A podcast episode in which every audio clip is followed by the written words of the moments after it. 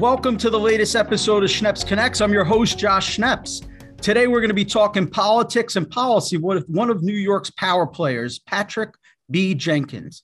Patrick has more than 20 years of experience in community relations, government administration, and public policy. He founded Patrick B. Jenkins and Associates, a consulting firm specializing in strategic solutions for businesses and campaigns government and community relations after serving as a government affairs specialist at Kasirer Consulting. Patrick has extensive campaign experience serving as a consultant to several local and statewide campaigns, including leadership roles in campaigns for mayor, governor, and attorney general. On the local scene, he was chairman of an LDC, member of Queens Community Board 12, a co chair of its Economic Development Committee. He is also a member of the Democratic Committee. He serves on the board of Coro NY and the United Black Men of Queens, New York. It's great to have you, Patrick. Thanks so much for coming on. Thanks for having me. So I'd love you to share just a little bit about your background and really what got you into to your business. Sure. Well, as you mentioned in my bio, I, you know, I had a long history in government, working for the city controller, and then spending a lot of time working for Congressman Gregory Meeks, which exposed me to the world. You know, the congressman was a member of the International Relations Committee, and so around the world. And then in Queens, we are the most diverse county in the world and yes. we speak over 170 languages and i was lucky enough to uh, work in a district of 700000 people where we got to experience everything and from there, uh, going into the private sector after uh, joining actually the Eliot Spitzer campaign as deputy campaign manager, I never went back into government. I went into uh, lobbying and then went and started my own firm two years later. And that was in 2009. And I've been on my own since then and uh, lucky enough to work with some great people and hopefully and do some great things and we've done some great things i think and i know you have a very diverse client base i mean some of your clients even include uber cvs charter um, tell us a little bit about the clients that you work with. I always felt that, you know, I work with corporate clients, I work with nonprofit clients, educational institutions. In that regard, in the clients that you mentioned, corporations have a role to play and they always are seeking redress from government. They're regulated by government. And sometimes it takes someone who understands both sides of the coin, how to make them work together. One, how to make sure that government's doing its job and, and the corporations are being held accountable, and also corporations actually, you know, spend a lot of time employing people, helping people, uh, setting roots in communities. Exceptionally proud on what Uber's done in terms of bringing independence to the uh, taxi and limousine industry. And, you know, of course, Charter Communications is a big conglomerate bringing cable and internet uh, and uh, to people. But in CVS, of course, I've been working on a project to bring something called retail mini clinics into communities where, you know, in my neighborhood, the first line of defense is the emergency room. And we want to get people away from that, get people more into preventive medicine, and also provide people more options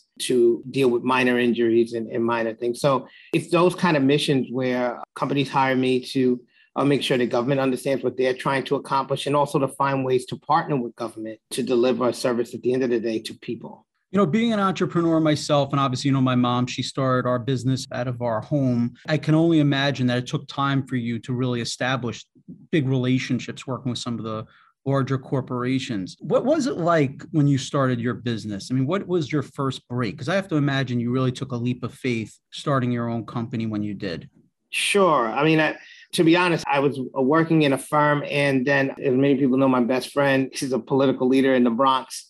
And he basically encouraged, and I give him a lot of credit because I was nervous about it. And, mm-hmm. you know, he said, look, we'll, you know, let's do this for me and become a consultant and help me do what I need to do from the private sector. And then from there, I think, you know, I enjoyed a lot of good relationships that I had made during my time in government, and people knew of my reputation and my integrity, and they gave me a call. They're like, "Hey, you're working on your own now. Uh, can you help with this project?" And my actually my first major client was uh, Resorts World New York. Oh, Before oh, wow. they even put shovel in the ground, I was working with them, helping them uh, get to know the Southeast Queens community and the South Queens community. So, and they've been I've been with them from day one in 2010. So. Terrific. Well, you know, talking about gaming, you know, I know that the legalization of online uh, sports betting just became legal in New York. It's off to an explosive start. I think the state is taking a 51% tax cut on what is now, I think it's I think it's over a billion and a half dollars in revenue in just about a month which is really insane. So talk to me. Are you are you working in that space at all? And if you could share anything in terms of your thoughts on that industry.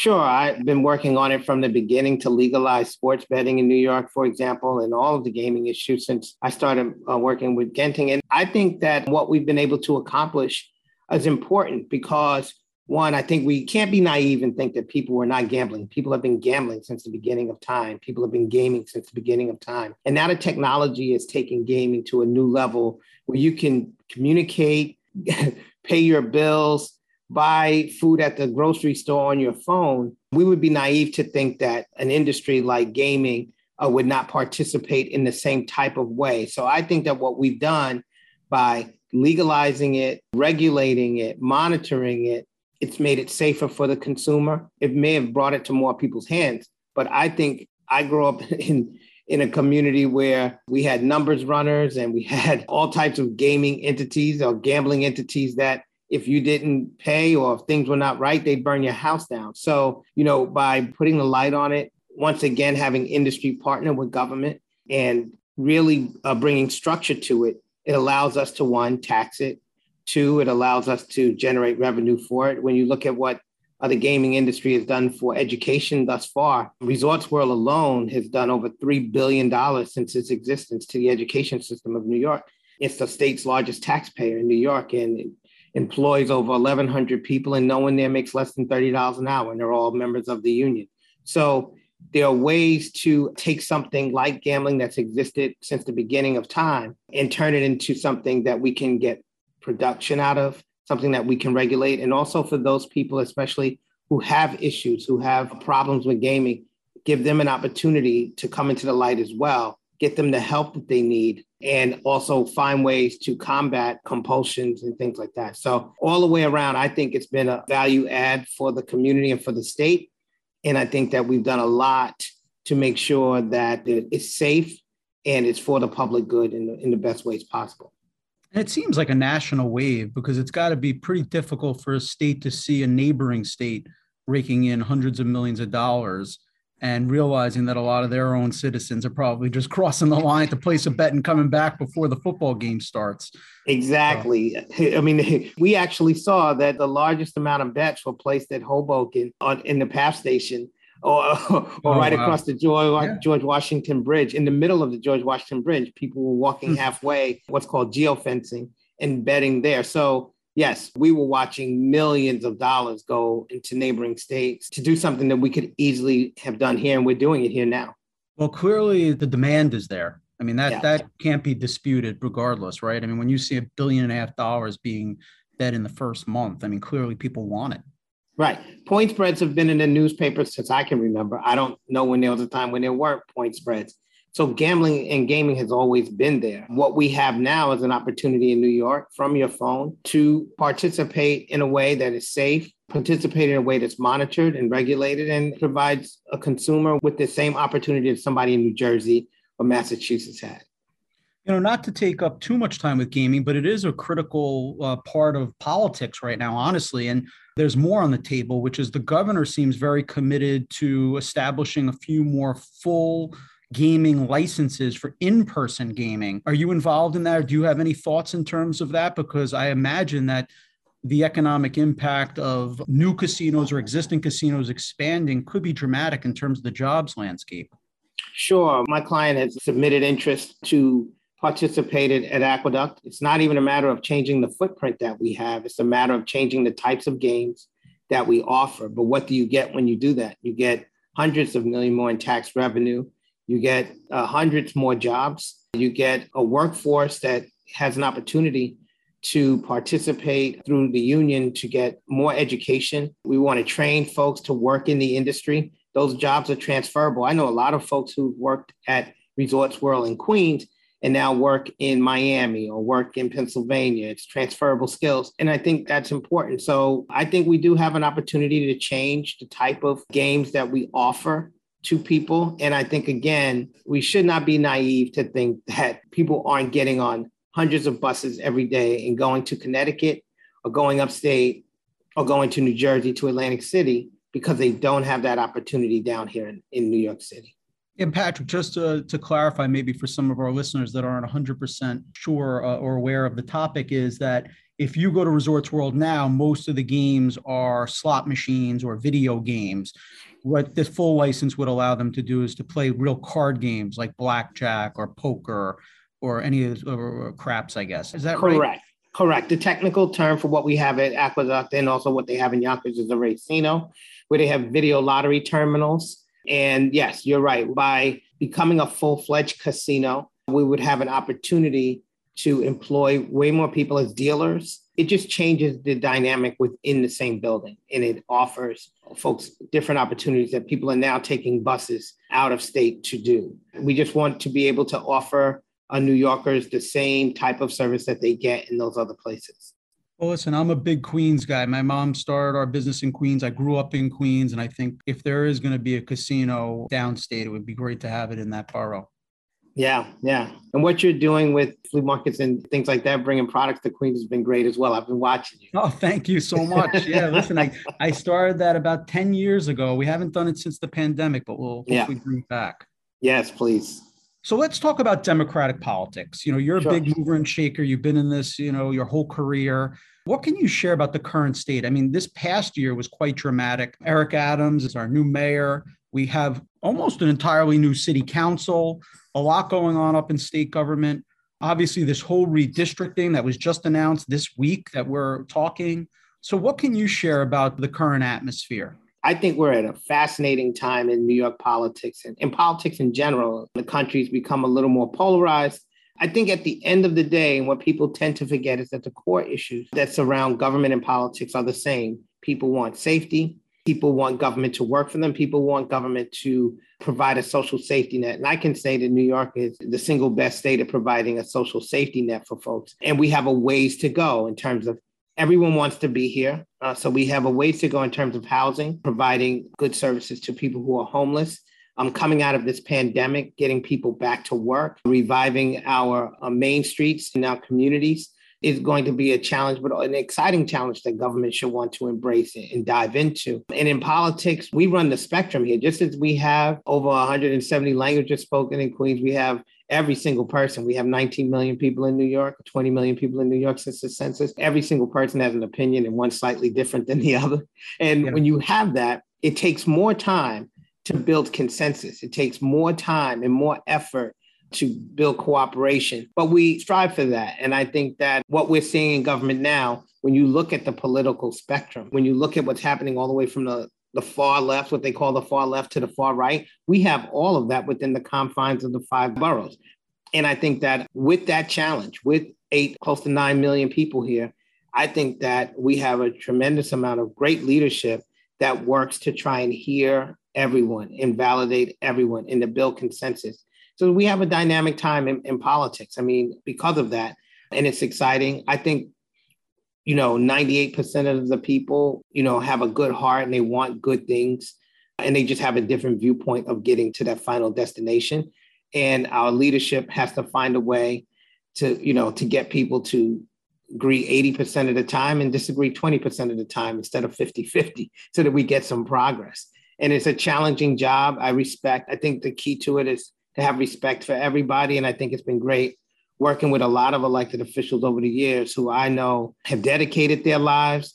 In a way, it, it sacrificed their time, their family time to help the community. And it, it's exciting to watch. And I'm glad to be a part of it in some way because I think that, you know, I watch people who have two kids they're going out to the store to get bread and milk for their family and they get to the store and three people are telling them a problem that they need to solve and they're thinking about feeding their kids. So it's it's a tough thing when you're a community leader. But and so I consider it a sacrifice. I respect every last one of them that does the job that goes out and gets petitions and asks people for their vote. And I think by you know having that level of respect and I understand what they go through, um, it helps me work with them better. It helps me explain to my clients how to look at them in a different way. It can have a negative connotation, even myself being a lobbyist, and I don't run away from it. I think we all have a role to play. And I say everybody's a lobbyist in their own right if they're fighting for anything. You know, Patrick, you talked about your career starting in one of the most diverse places on planet Earth, Queens. And the city really is tremendously diverse. And I, I feel like the dynamic has shifted a little bit because I always feel like Queens, Brooklyn, the Bronx, Staten Island, we're always considered the outer boroughs. but I feel like politics has shifted in a couple of ways. Number one is Queens and Brooklyn in particular. I think, as well as the Bronx and Staten Island to a certain extent, have really come into their own from political representation, but also the diversity seems to be much more well respected and, and represented in the city. I think this past year, particularly, there's been a lot of people that have been elected that that broke a lot of barriers. But what would you hope to see in coming years for New York City in terms of those looking for advancement? Because of the exciting times we're living in, look, I, I'm a child of Queens and this is not the New York of the 70s and 80s when I was a kid. And that's a good thing. And I think that what we are learning to do on a daily basis is how to work together better to respect each other's backgrounds and where we're coming from. And I think that that's been the thing I think that's been helpful. I, as a kid, I'm born and raised in Jamaica, Queens. I never went to Astoria. I never had a reason to go to Astoria. And there were times when I, I didn't go to Howard Beach. I wasn't supposed to go to Howard Beach. But now in New York, those barriers are much less. And I think that in doing that and also recognizing the body politic, I think people in Astoria want to work with people in Jamaica, Queens. I think people in Bayside want to work with people in Kew Gardens. I don't think we're as divided as we used to be, and technology has been very helpful with that, just bringing us to each other. So I think the future is bright in that regard because we've had the opportunity to work together, but also come together as a community, and technology has allowed us to communicate together as a community. And New York itself has always been buoyed by immigration. It's the history of New York.